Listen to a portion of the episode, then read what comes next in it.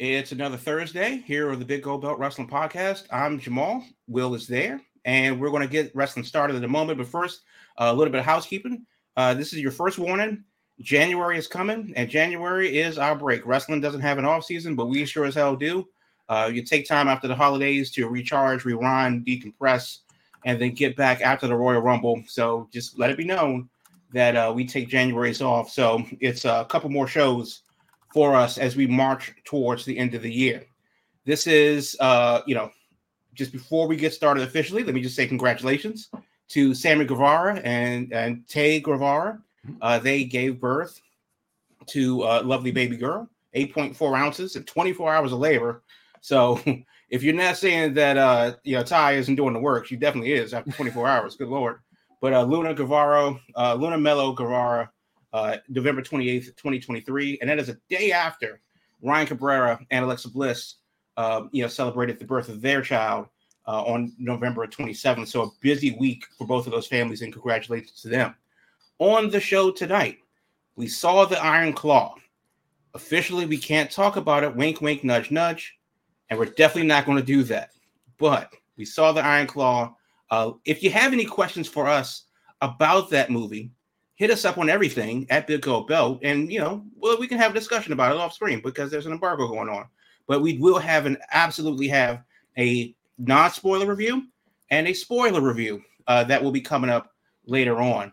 Uh, but right now, of course, the biggest story in wrestling is CM Punk. So let's just get that out of the way. The Big Gold Belt Wrestling Podcast on a Thursday starts when Will hits the button.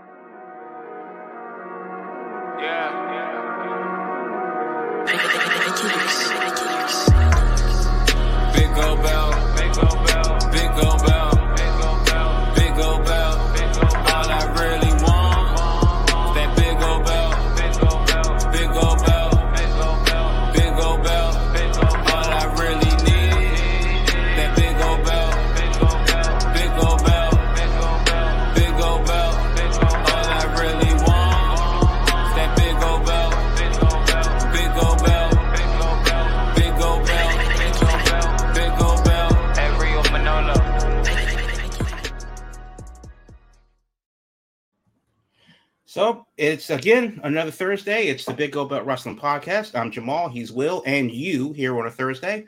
Uh, you can catch us everywhere that there is somewhere to catch us on all the social medias at Big Gold Belt. Drop us a line. Let us know what you're thinking. Uh, let us know what you're watching, you know, around the wrestling world and in other things too, because in Big Gold Belt Media, uh, wrestling, movies, comics, and more. Like literally, it's a lot of stuff coming out because we're getting towards award season in the uh, movie sphere uh, we're getting towards the end of the year. AEW has a big pay per view uh, coming up at the end of the year with World's End, uh, the culmination of their Continental Classic tournament. Uh, and then, you know, we can't kick off the show without the big story in wrestling, and that is, of course, the re debut back for the first time uh, CM Punk. Charles Montgomery Punkington III uh, finally came back to WWE when everybody said that he wouldn't. Now, Will, did you did you see Survivor Series live? Or did you catch it after the fact?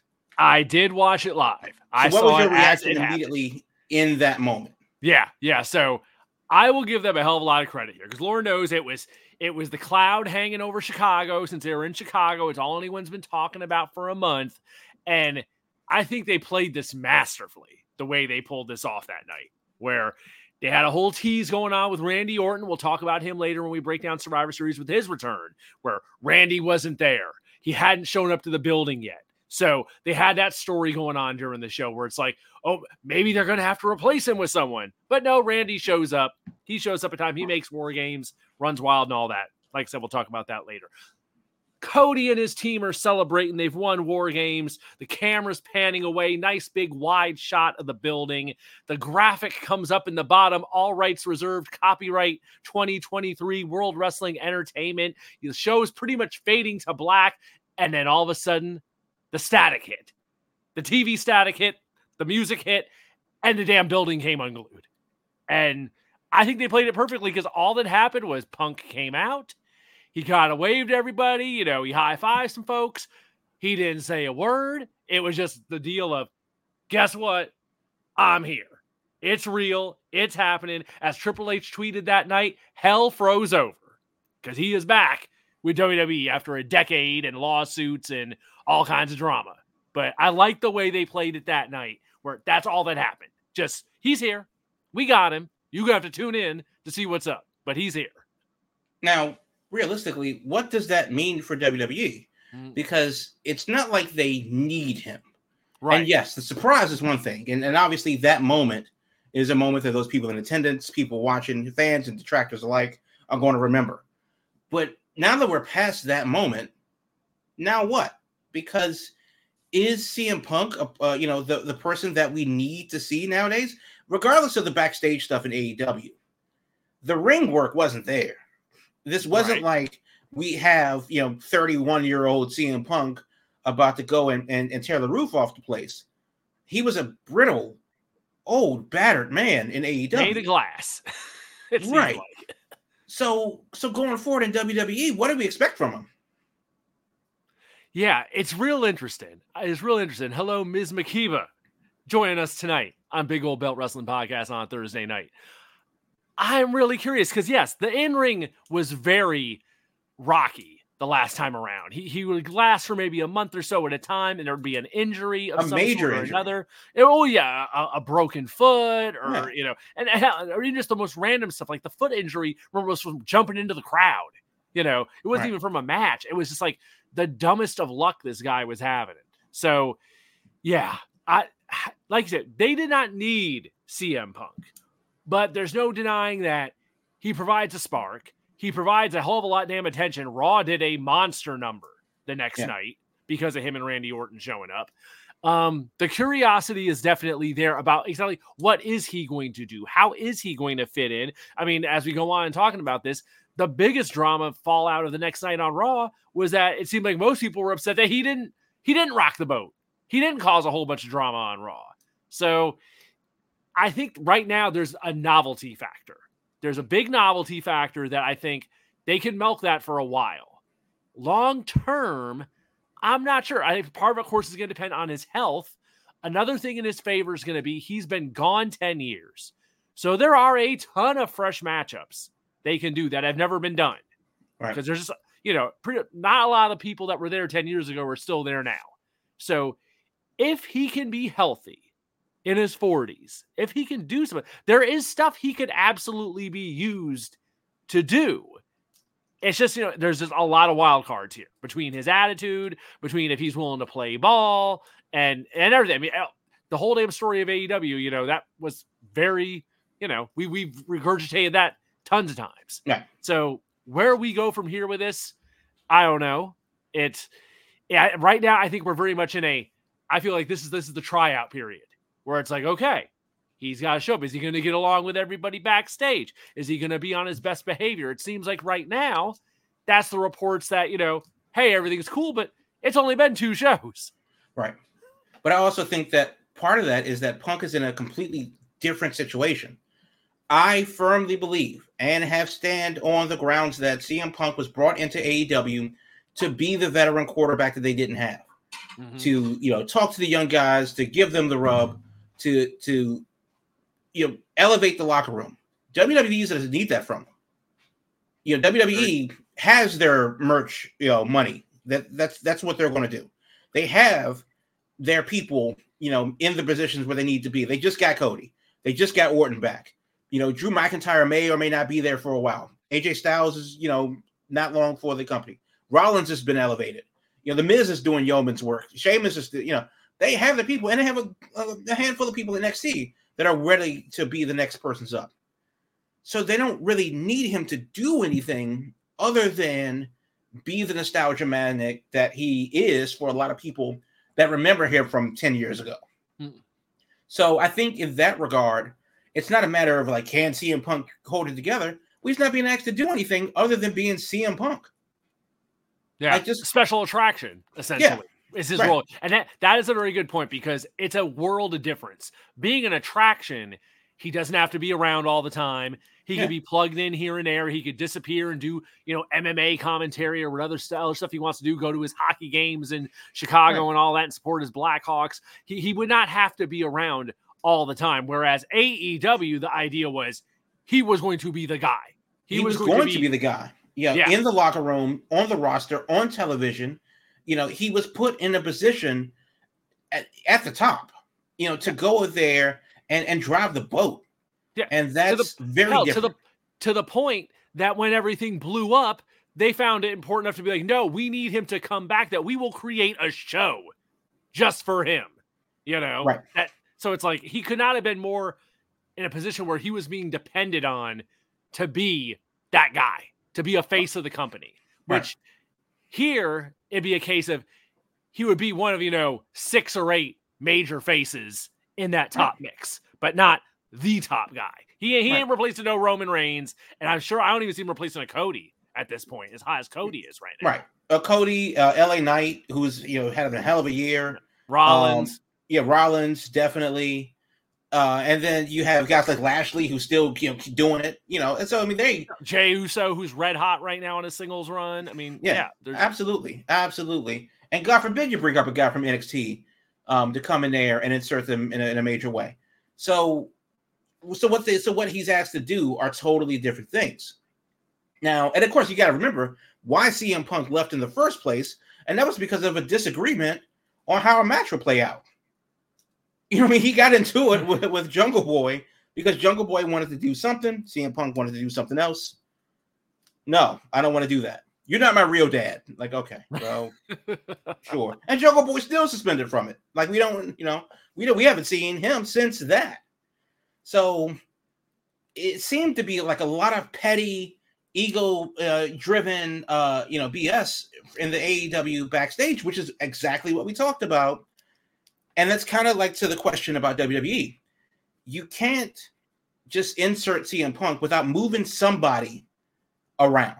Mhm. So who gets pushed down the ladder? Who gets pushed up the ladder to make room for CM Punk? Yeah, this is a really interesting question because I think right now, looking at we, we were talking about this in our group chat as soon as he showed up. It's like, well, what do they do and where do they put him? And right off the bat, I'm like, well, they got to put him on Raw.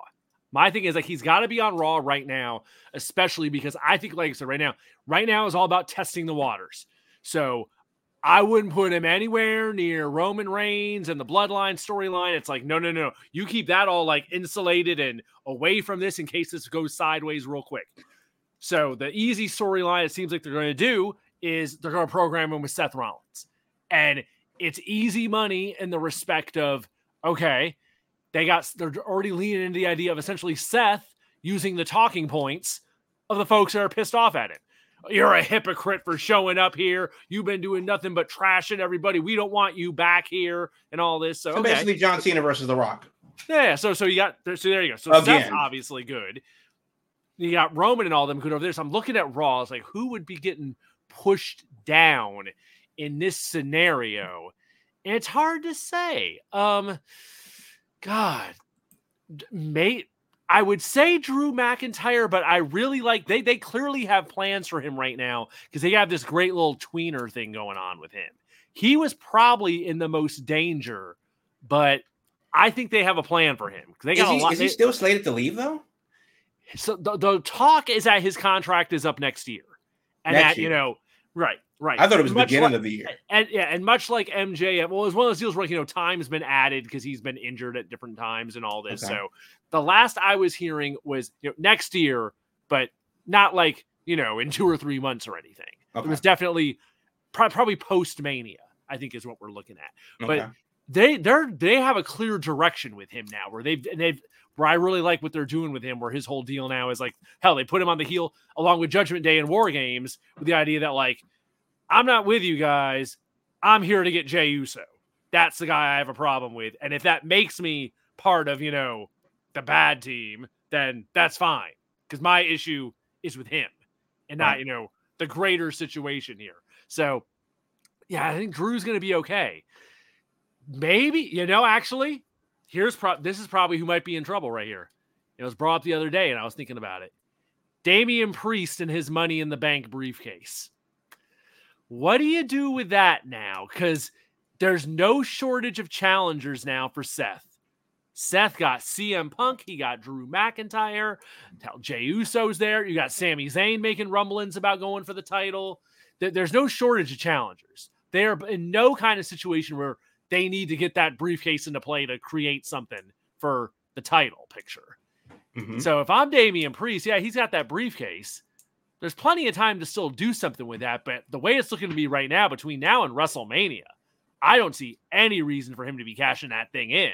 So I think it would just muddy the waters of all the possibilities they have sitting right in front of them. So uh, Damian Priest, I think, might be he might be on the bubble here. He might be on the bubble in this situation. I don't know. Anyone jumping out at you? Um, actually, no, because I think that Punk as an attraction can kind of fit in that Lesnar, Undertaker, you know, type of type of role where you got to think of what their schedule is going to look like coming up before WrestleMania. They're going to Australia right. for a show. That's a pay per view. Um, and then they have they probably going to have a Saudi show in the spring because they need to do two a year.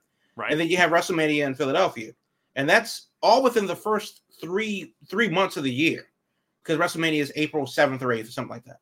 Right. So, but in within the next four months, uh, which isn't a long time, that's only a third of a year.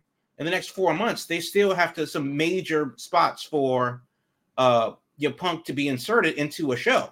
And realistically, because let's just say that it is true that he's still the hothead, blah blah blah prima donna. Don't book him long term anyway. Mm-hmm. So we don't really we can just insert him here. You know, maybe a four week uh, build for a pay per view. Oh, I'll see you in Australia. I'll see you in Jeddah. I'll see right. you at WrestleMania. And then the other month, he can be away calling Blackhawks games or whatever he wants to do. Yeah.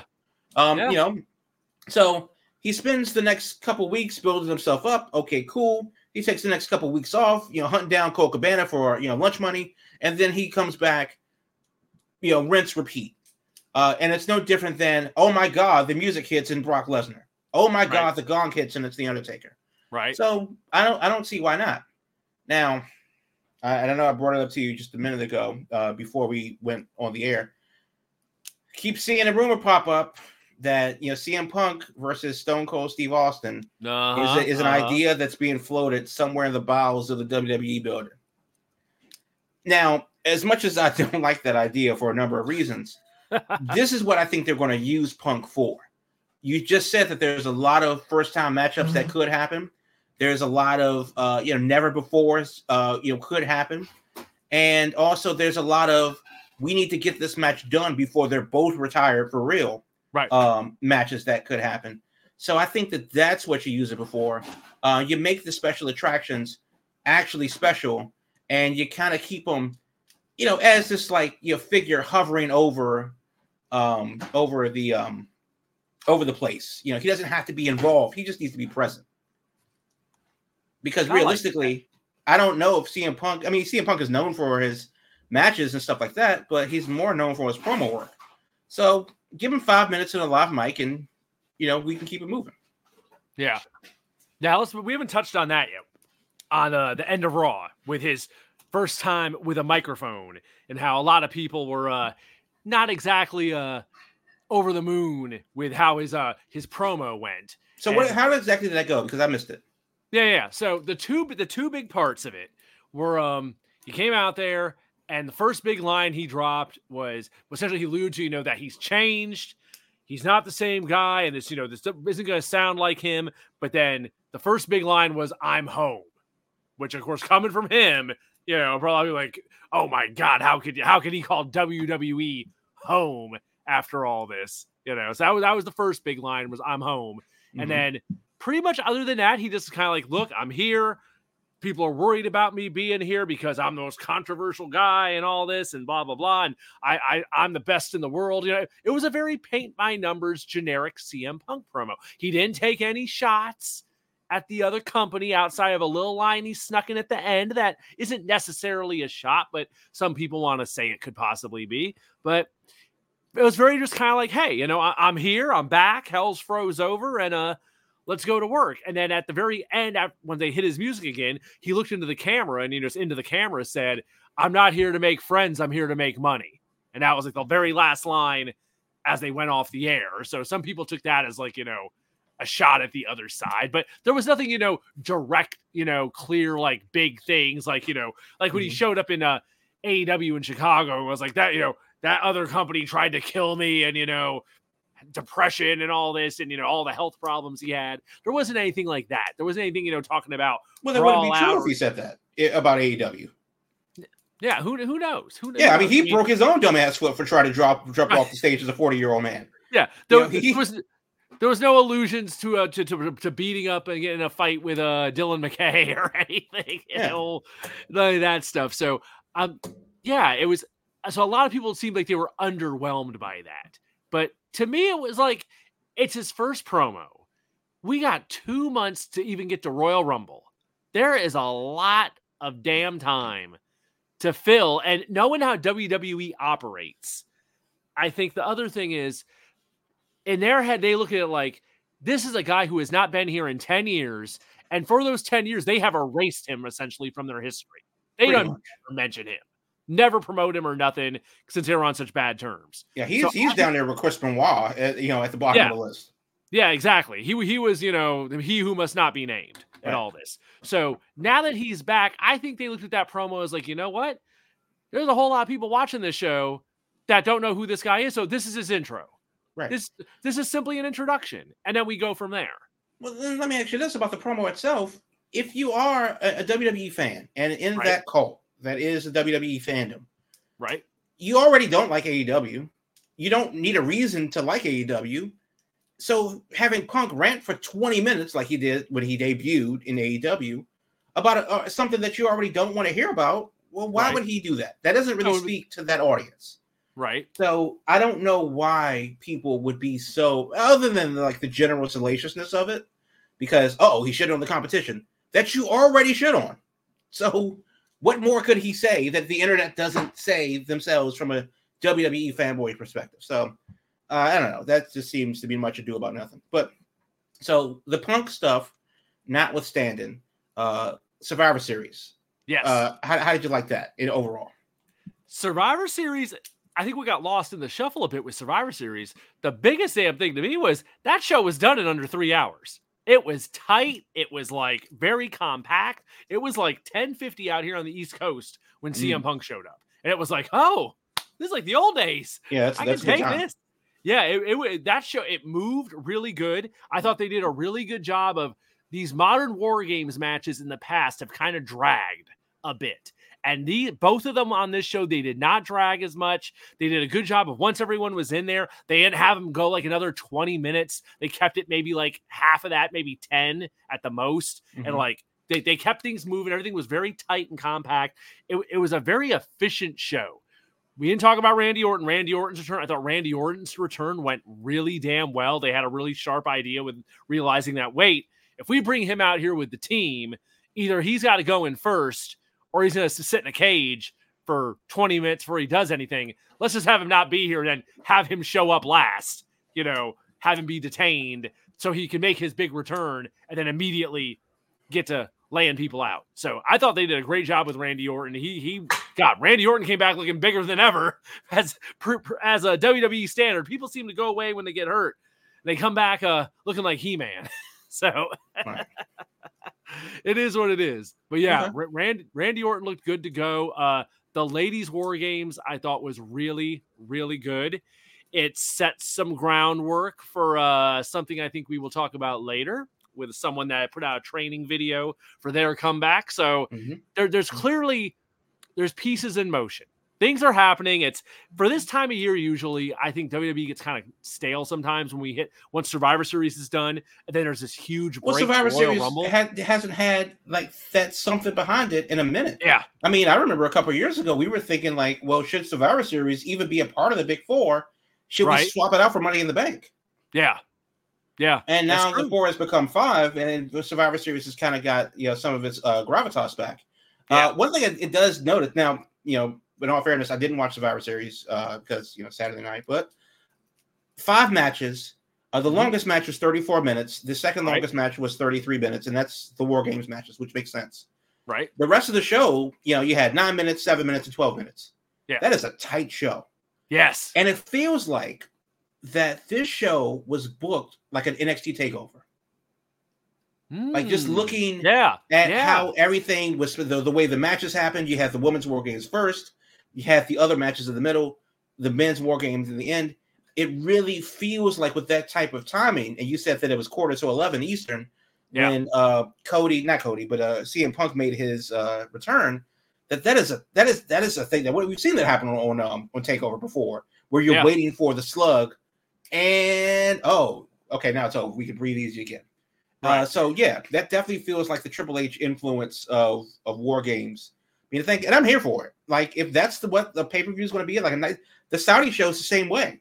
Uh, you know, as much as you want to hate on it for political reasons, the show itself, as a wrestling show, is just is a nice, you know, tight little three ish hours, three hours Mhm. and twenty minutes ish show in the middle of the afternoon. Who doesn't love a matinee? So it, yeah, I've heard nothing but good things about this Survivor Series, and it definitely feels like for the first time in you know a while because Survivor Series definitely fell off uh, for a while, and then they inserted NXT for a little bit. Like, oh, this could be the start of something. They tried the brand versus brand thing and Yeah. all that. and Yeah. then now it's War Games, which makes a lot of sense. Uh, and obviously that's a, like a countermeasure to AEW's uh, you know version of War Games.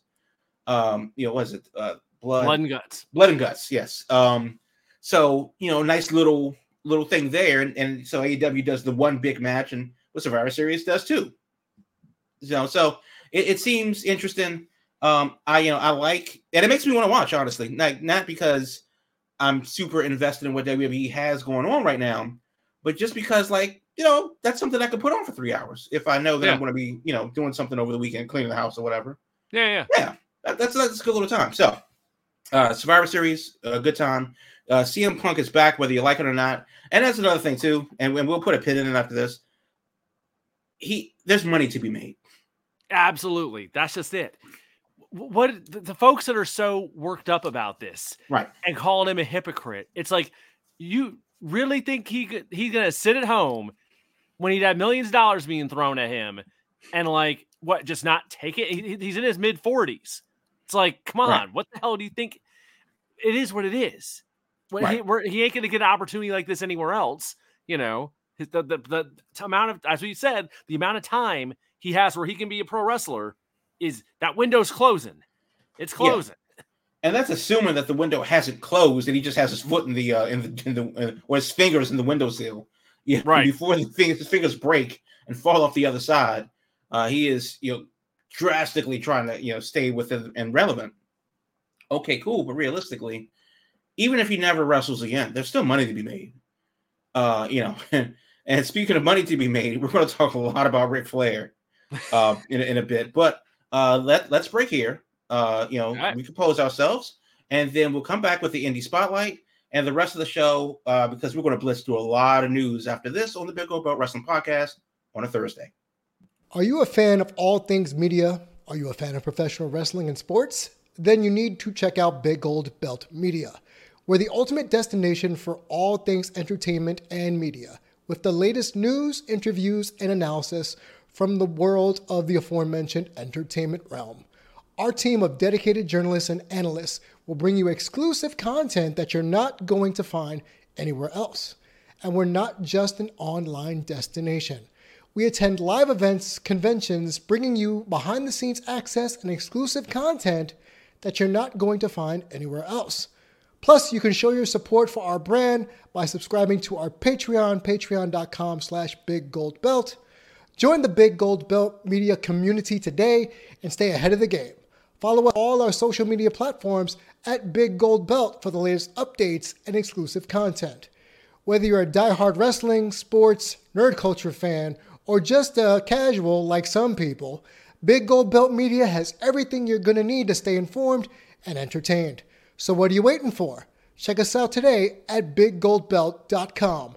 That's biggoldbelt.com. So back here on a Thursday, I'm Jamal and he's Will, and this is the Big Gold Belt Wrestling Podcast. Uh, how you doing, folks? So let's get into the indie spotlight for this week. And this week, it's out in Los Angeles, December 30th. December 30th, just before New Year's, be in Los Angeles. Circle Six Wrestling has the King of the Death Matches tournament. Now, yes, death matches. I know it's not for everyone. I know that you know it's not for the faint of heart either, because some of the names they have, it's gonna be heavy. it's going to, yeah. Let's hear it. It's going to be, it's going to be heavy. So, uh, Orin Veidt's going to be there. Um, you know, it's, I'm, you know, what I'm, I'm seeing names, and I, and it, this is how you know it's good. I'm seeing names, and then I'm going, but what about this guy? What uh-huh. about that guy? So, um, the bottom line is, uh, it's the King of the Death matches. Uh, Veidt is one of my favorite matches, uh, one of my favorite wrestlers, you know, in the country. Definitely a top 10 for me. Uh, he's doing a hell of a job this year. Um, it's going to be awesome. Atticus Cogar, uh, you know, going to be in the building. It's going to be very interesting. King of the Death matches, and that's going to happen uh, with Circle Six Wrestling at the Don Quixote. Uh, Don Quixote is 2811 East Olympic Boulevard in Los Angeles, California. That's in the Boyle Heights neighborhood. So uh, if you're familiar with Lucha Underground, you know, right, you want to be in the yeah. neighborhood. But yeah, so just south of downtown, uh, you know, right on uh, Olympic Boulevard. Go get you some tacos because that's where all the spots are. Uh, you can get tickets at uh, circle6.shop. Uh, you can check them out on the Twitter machine at circle6 underscore co. Uh, so they have all your information there, but it is December 30th in Los Angeles at the Don Quixote. It is Circle Six Entertainment, the King of the Deathmatch tournament. If you can't make it to LA, uh, you can check it out on FITE. Uh, you know, I believe uh, FITE TV has a promo going on right now before December 1st. So that may or may not apply to you, depending on where you are in the world right this moment. But uh, tickets are available. And one thing that's interesting about this and the ticket, uh, you know, selection is that you can select your actual seat in the building. So oh. when you go select your ticket uh, and you see that the seat number isn't how many tickets are left, it's the actual seat number. So GA63 is literally the 63rd section seat in the general admission section. Um, so they have a seating map uh, for you uh, for the venue to see, you know, where exactly you want to be. So uh, it, it's a legit deal, and it look looks interesting. I'll be watching on FITE, uh, you know, from where will I be? Thailand, but oh, you know, international. Yeah, yeah, a little bit. So I will be definitely checking it out. It's on my calendar. But uh, Circle Six Wrestling King of the Death matches uh, down in the uh, Don Quixote in uh, Boyle Heights, Los Angeles. Uh, Big Gold Belt Wrestling Podcast Indie Spotlight for this week as we move on on a Thursday. So, Ric Flair. Uh-oh. Now, the headlines are going to say Ric Flair is ready to walk away from AEW. Now, before we get into the why, uh, the first thing is is that people have been hating on Ric Flair, you know, since he got into AEW. And I'm not going to argue about the merits of whether or not he should or should not be there. Some people argue against his age. Some people argue against his character. Some people mm-hmm. argue against him, the person. But on a promo that has not aired, now, if you're planning on watching Rampage, uh, the promo this should be cut from the from the episode that will air on Friday. Flair, quote, invited all the women in the audience from 18 to 28 to meet him in his hotel room. No boyfriends or husbands, end quote. so, uh, very much an old school Ric Flair line. Good old Ric still has some sauce in the bottle, and he wants everybody to know it. That is, uh, you know, between 18 to 28. Okay, gross, but, but cool that line is a very Ric Flair line. Mm-hmm. That's the thing. That's that's the that's the character that he's been for the last 400 years. So, I, I mean, I don't understand why the outrage now, or is this just more fuel on the bonfire? So, he says, and he said this on Instagram, amongst other things, and I quote, "I'm so tired of hearing all this negativity. I don't need to work and I don't need the money. I can't. Can I simply enjoy being with my dear friend Sting, uh, his side for the next few months without so much hatred? I know I'm old, but that doesn't mean I can't enjoy life. I have earned the right to do whatever I want, and I'm exactly where I want to be. I appreciate Tony Khan, but I'm more than willing to walk away if I've embarrassed you or your company. All I can say is I'm sorry. Now, of course, as we say this, AEW literally just tweeted out maybe about five minutes ago that Oh. we will hear from Sting and Ric Flair tomorrow Oh. night on Rampage. So that's you know that's Yeah, hilarious. they're not pulling the segment. They're not pulling the segment entirely, but they could edit Yeah. it a bit. So eh, this this is a very simple question: Should he stay or should he go? I mean, he is there to a sell his uh, mushroom laced energy drink, right? um, which is which is the thing. Um, B support Sting, um, and he did get involved in a match at the pay per view, which is didn't need to happen, but okay. He's not going to work a match. At least that's what the rumor is now. But if it's if he's more of a problem than he is, if he's an attraction for the wrong reason, because CM Punk is an attraction for the right reason now. right. And if Flair's having the opposite effect, should he stay or should he go? this is what's interesting to me about it because we see the folks that aren't happy about it online. I think you know it's in bad taste with with his you know past with you know sexual assault allegations. This is just you know this doesn't play good in you know 2023. You know it- it's stuff he could say in the old days, but just you know in modern times this just doesn't work. And never mind the guy's in his 70s and all this. So Yeah. um you know however you want to take it bad taste or you know whatever or just you know bad situation regarding you know the allegations that surround him and all this what i kind of wonder is this how much of this is like folks online being loud about it and how much of it is like does, does it, out of the I don't, I don't see this like reaching like the general public in any kind of form yet you know so it's like i don't know how much of it is like you know the most vocal people in the AEW bubble making a stink about it. But it's like, I look at it like this those folks aren't going to go anywhere. You know, Right. I, th- th- those folks aren't going to turn their back on AEW over this, I don't think. Now, if they suddenly start doing it, then okay, more power to them. But I get the impression that the, uh, the folks that are making the biggest stink about this, they're too loyal to that company for this to be. This is not the straw that's going to break the camel's back. Otherwise, they would have stopped watching the moment Ric Flair was signed. Right. So, so I guess uh, what you're saying is, and I'm going to just directly quote Will, who literally just said it right now: "Put up or shut up." If you're going to bitch about Rick, Ric Flair, uh, you know, put up or shut up. yeah, are you going to watch watch AEW? boycott? AEW. Yeah, you can't have it both ways. Uh, you, you you know, so either boycott the program until Ric is forced out, or hate watch because that's what it seems like a lot of people are doing now. Uh, yes, the the comment was in poor taste uh, today, you know, for a number of reasons, and maybe Khan should edit the the the content uh, a bit. Okay, fine, but I also think that Ric Flair is a bit overhated. Um, I think that people like to harp on the fact that he is, you know, pushing 80 um, and won't leave the wrestling business. You know, that's the thing. It's not that Ric Flair doesn't have a role. It's just that Ric Flair thinks it's still 1983. Yeah. And by the virtue of the fact that I'm 40 years old, it's, you know, it ain't. Who's McKee So- was bringing him here? Did anyone show up at the hotel room?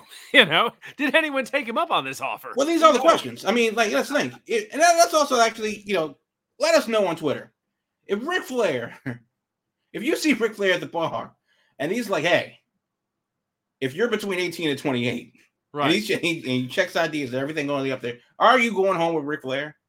Because seriously. that it is one thing to say that this is you know reprehensible, but then again, is he actually speaking to an audience? consenting adults, consenting adults, and maybe someone wants to ride Space Mountain in its seventies, you know, before before the uh, ride shut down for good. I, Which I is don't. I crazy mean, because Ric Flair has lasted longer than the actual Space Mountain ride.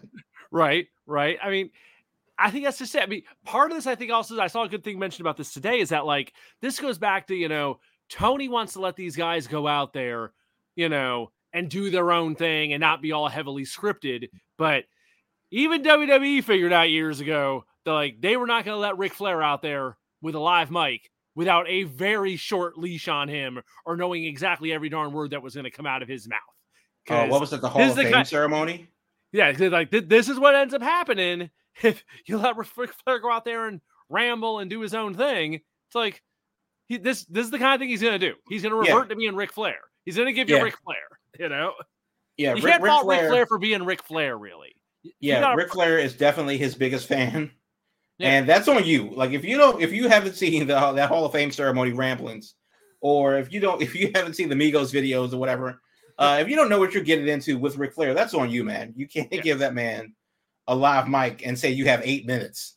Yeah, yeah, that's yeah, that's not that, that ain't it. That, that's not it. But but also, you know, that is a kind of a thing. How much of that is the fault of Ric Flair for being Ric Flair in a day that ends in Y? And how much is that is on the fault of Tony Khan for allowing him to be Ric Flair on a day that ends in Y? You're putting him on on a taped show and yes. on your program, and if he ends up doing Ric Flair stuff, how can you really hold that against him? You know, unless you're specifically, you know, telling him, "Hey, don't don't say this, don't say that," you know. But right. It, and then it's also like, and I know it's a difference between a taped show for broadcast and the pay per view, but we did just literally just see, you know, a few weeks ago, uh, Adam Page drink the literal blood from the forehead of uh, Swerve Strickland. Right. and I didn't hear anything about that from like a number of reasons why that's not a good idea to do. Uh, but then you have, um, you know, Ric Flair saying a thing that's that's going to be edited out, um, and people are ready to storm the castle over it. So uh, people are picking and choose, um, to you know, people are picking and choose what they want to hate. Uh, Mr. Kiba says, "My daddy got banned from a grocery store for for talking ish to a cash register, to cashier. Old men will say anything, and that's another thing you just got to understand that you know Flair is going to.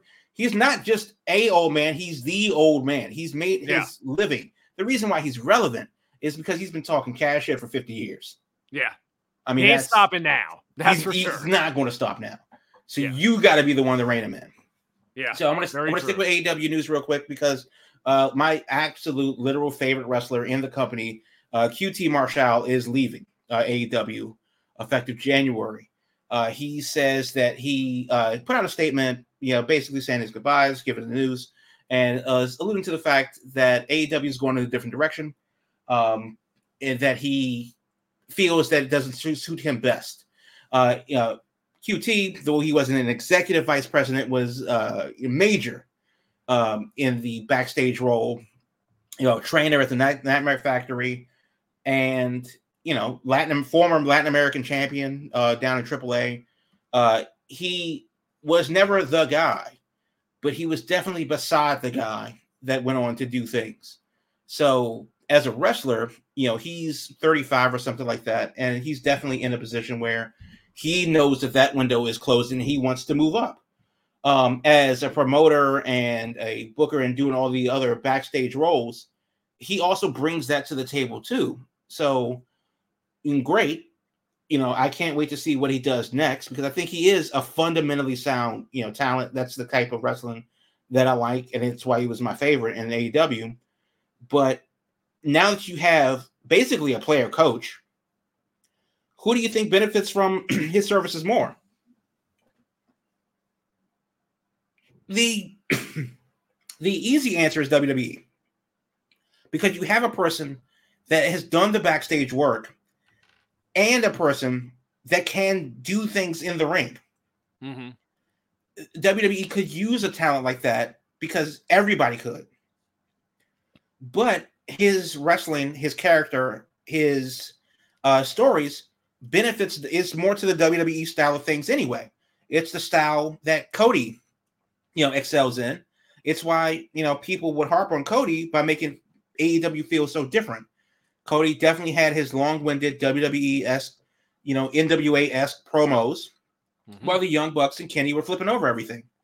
Uh, it was a very different show a few years ago. QT is among that line. He's Cody's best friend. So him going to WWE makes sense. I can definitely see him helping out Shawn Michaels in NXT. Mm-hmm. And and getting that he, he, can he can do that coaching role and he can also do the agent role. He can do right. pretty much a jack of all trades. Right. You know? But as much as I think that he, as much as he would be serviceable to NXT, I really think that if you are MLW, you mm. move heaven and earth to get him. And the reason why is because he's enough of a name and has been in enough places where he can be a person that attracts talent that may be out of their league and above their pay grade. Oh, okay. Because if you're WWE, QT Marshall isn't going to be your end. It's WWE. You're going to want to go to them. But if you need a reason to go to MLW, a, reason to sign with them because they have a competent coach that's been a jack of all trades and the number two country company in the country. You know, it's it's it's all kind of like what Deion Sanders is doing in Colorado. Yeah, sure, that season didn't turn out the way they wanted it to, but also, yeah, sure, his reputation, you know, precedes him. You can't argue against that. So if you're if you're MLW, this is the time. It's now you have a new TV deal. You need something that's going to attract people that may be looking elsewhere, either at the Super Indies or Impact or TNA, rather. Yeah, I mean, um, they, honest, they honestly have nothing to lose if they were right. It. It, it, there's no there's no downside to them pursuing him at all. Right. Right. Uh, yeah. So I, I think that it would be interesting to see where that goes. You know, bidding war, whatever. And obviously, he could just want to wrestle uh, full time if he decides to do that. But to get the most bang for your buck, uh, I think he could be a really super huge fish in a very small pond that is MLW. So uh, we'll have to wait and see where he goes as he's scheduled to leave in January. Uh, sticking with AEW, uh, you know, still, uh, Dr. Britt Baker. Oh yeah. Now she tweeted out a thing uh, last night, just before ten o'clock, and she says tonight's Dynamite. MJF live promo time seven minutes. Christian Cage live promo time ten minutes. All of 2023 Dynamite, Britt Baker live 20 promo time Zero minutes. Now, there's a question associated with that, but I do want to point out that when she tweeted this thing, 9:49 p.m. Eastern, yesterday, it got 1.2 million views to now. Okay. So when Britt speaks, somebody's listening. The question is, AEW has brought in Mariah May. Toni Storm is doing the best work of her AEW career. Mm-hmm. You still have the ladies in Ring of Honor, you know, that are you know behind the paywall of honor that can easily cross over. And then you know you have Serena Deeb, and I have news of her that I'll get into in a second. Um, you know, she's ready to make her return. Does a and you have uh Jamie Hayter that's still on the bench uh for right. being uh, injured, and God only knows where Thunder Rosa is hiding, but you know, uh, you know, she, she's poised to make a return. Does AEW need Britt Baker anymore? I, have been tired of her for a while. The de- the dentist has never done anything for me, but she apparently has always done something for Tony Khan because right. he has she has been his featured lady from the jump, and it has not seemed to let up. And I guess it's let up recently because she hasn't been around, but. I, I I don't have any reason in my head not to think that if she if he had a re- way he wanted to use her, it would happen immediately. So I don't have that. You know, other the Toni Storm stuff is going good, but I could see him imme- I could see him plugging her into that all of a sudden if he wanted to. It's yeah, I I am so much more interested in something like what's going on with you know when Jamie Hayter returns because Jamie Hayter was really just getting rolling with that title right. when that right. injury happened. The timing was the timing could not have been worse. And, and she, she, immediately comes, has a right to you know, come back immediately for the title again.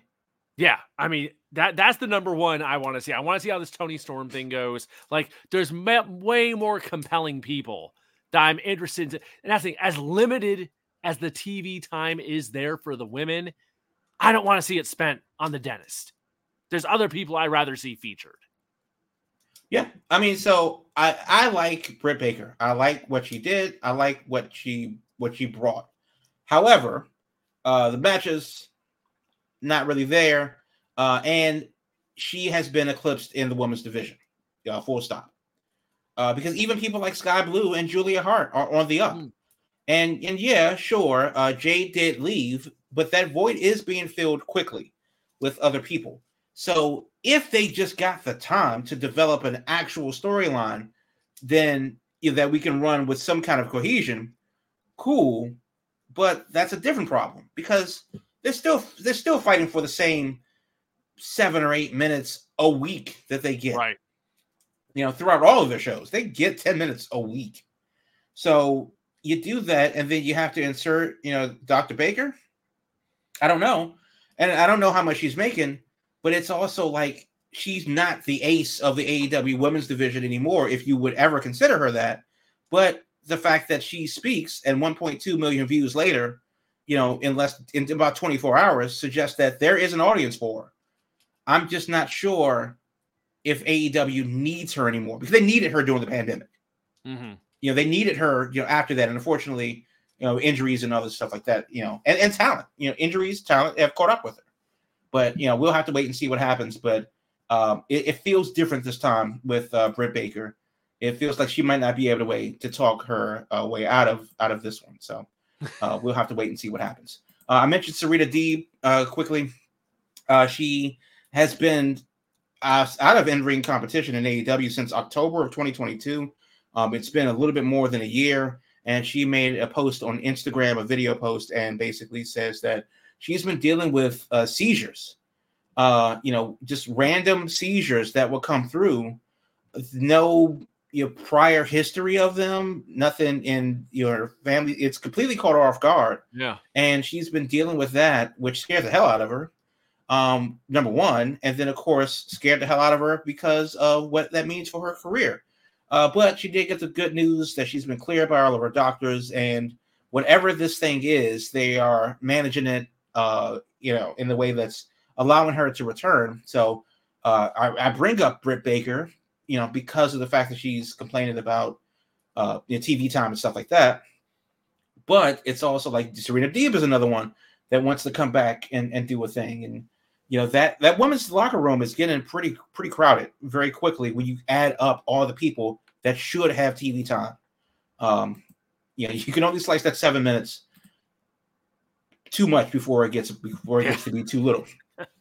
So, um, last thing, really quickly, I haven't seen the Maxim Male models, MXM as they're called now, No. since they left WWE.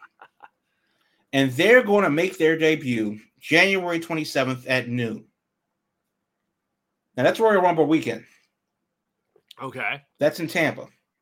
okay. They're going to be at the Egypt Shrine Shrine Center in Tampa, a part of Effy's Big Gay Brunch 8. Now, I'm very interested in this. Uh, the, I mean, the big gay brunch. You don't have to be gay to like the show. That's just number one. I know. Uh, no, it's it's it's for everybody.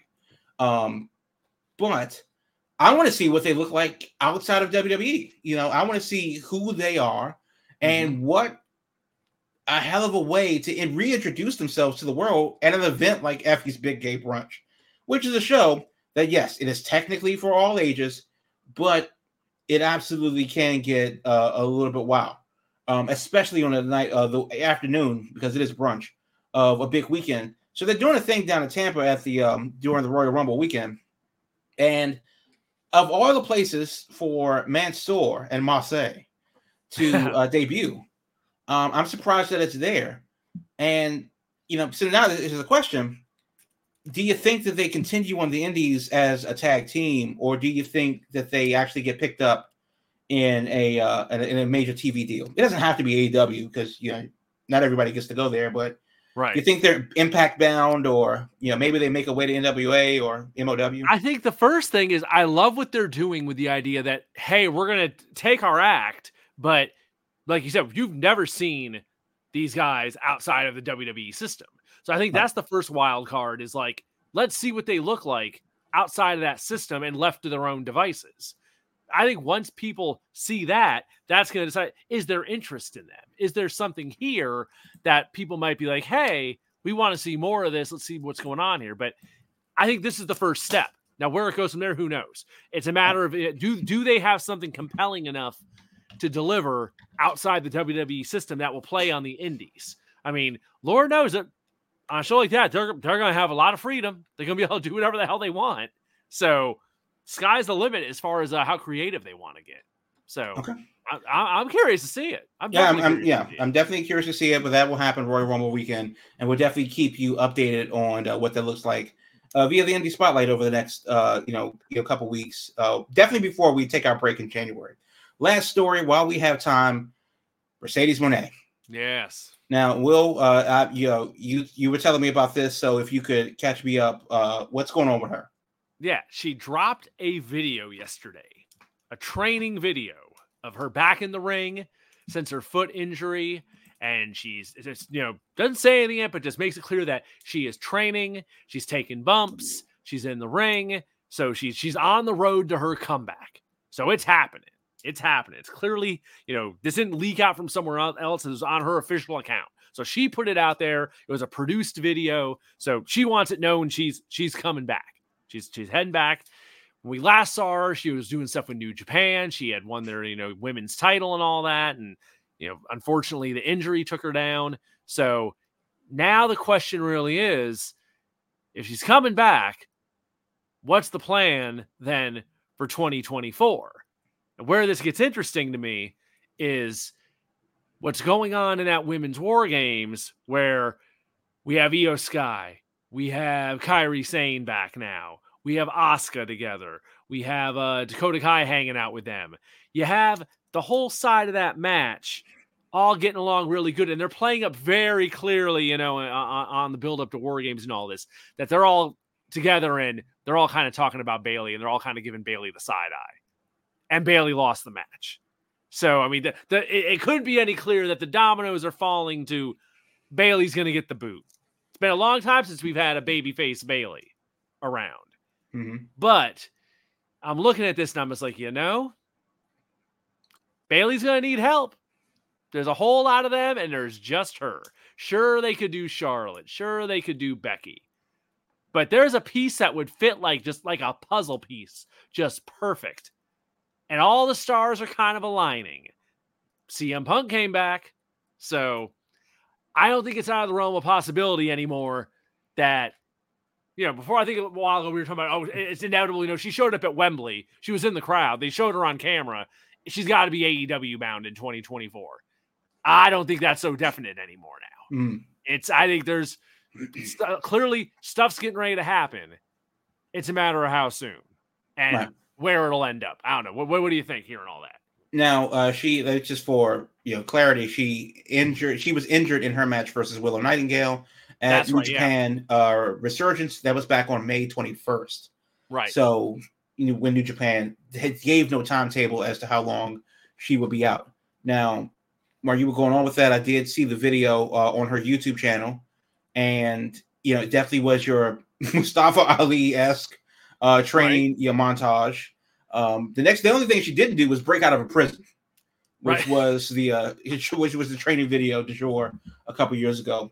But it definitely has that feel. You can definitely see that she's in like a walking boot uh, in her in her video uh, as well. So cool, understandable. Now you ha- now and, and obviously it does seem that you know AEW has um, you know they're they're shoring up their women's roster. They definitely have some pieces that are on the shelf. They don't necessarily need Moné, but obviously a person of her star power would be a great help.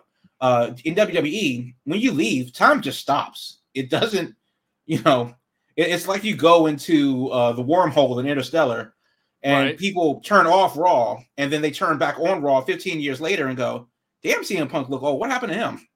Right. And you know, I feel that Moné could have the same, uh, you know, feeling. Like she's only been gone for what three years or so. So It has not been long at all. Yeah. So, my God, uh, she has new hair now.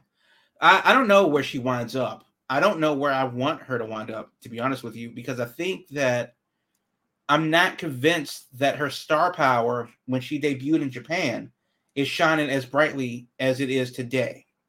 Mhm. Now, this is only the first training montage comeback video that we've seen, and we don't know what's to come because she could announce that she's taking dates. She Yeah. could announce that, or she could announce nothing. That's also a thing too. Uh, when you go back to WWE, it's very rarely that you pull out your own product, you know, from a non WWE source. that's true. So it's not like CM Punk or anybody else that's going to debut in WWE is going to go on their YouTube page and say, "Yeah, look for me soon." Wink, Right. wink. So I don't know. I, I don't think that that Mercedes had really the opportunity that she wanted outside of WWE, which could make a lot of sense as to why she would not want to go there. This that was kind of a mulligan, and this is her restart. So does she give New Japan a try again? Does she go AEW? Maybe do the Super Indies? Maybe maybe the AEW schedule works better for her while she dabbles more into movies. Hmm You know, never not having to work you know this strenuous WWE schedule. Um, but then again, you know, movies aren't guaranteed, as we've seen that they're coming back from It, see- strike. it seems like that's cooled off. It seems like in the last year. Yeah. Of course, there was the injury too. So I don't know. That that's part of it too in my head. It's like, does is there a is there part of it might be that you know that WWE platform is look maybe had a bit more appeal right now than it did previously because you know out of sight. There's out you know there's an old saying out of sight out of mind. Right. You know, Yeah. if you're working yeah. small New Japan shows, you know, in California, it's definitely not the same platform as being Yeah. on national TV. You know, Yeah. No, uh, it- it's not. So we'll again, we'll just have to wait and see what happens. But uh, I guess she posted it on her YouTube, so be on the lookout on her YouTube or you know everything else to see uh, what she posts. You know next. But uh, one one last quick thing. Uh, it is not necessarily uh, it is news, but not necessarily something huge. Uh, if you're a fan of the XFL or you're a fan of the Rock, uh, the XFL USFL merger uh, has been approved by regulators. So the Rock who lost sixty million dollars on the deal with the XFL last season. Yeah, know, right? Um, is going to have a go at it when they merge, and that's going to happen this year. Um, they're saying that the season for the two spring football leagues will start as a combined entity March 30th. So it'll be interesting to see how The Rock can evolve this thing after a well received but not financially viable first season. So uh, a really interesting tidbit that came across late in in the, in the cast today. So it's been an hour, it's been a time, but we gotta go. Then it's the Big Gold Belt Wrestling Podcast for Thursday. Uh, you can catch us all over social media: Twitter, X, Facebook, Instagram, all of it uh, at Big Gold Belt. So uh, once again, a brief reminder: yes, we did see the Iron Claw. We will be talking about it in a non-spoiler and a spoil-laced review look for that on the Big Gold Belt Media channel uh, sooner than later. Um, the movie comes out December 22nd. Uh, you can reserve your tickets now, uh, A24 release, but it's December 22nd. Interesting time for release, but you gotta watch the spoiler spoiler review to find out why that's such an interesting time to release that movie. Uh, but until next time, for Damien, for Niger, for Mr. Sellis, in absentia, he's Will. I'm Jamal. This is the Big Gold Belt Wrestling Podcast. And until next week, go watch some wrestling.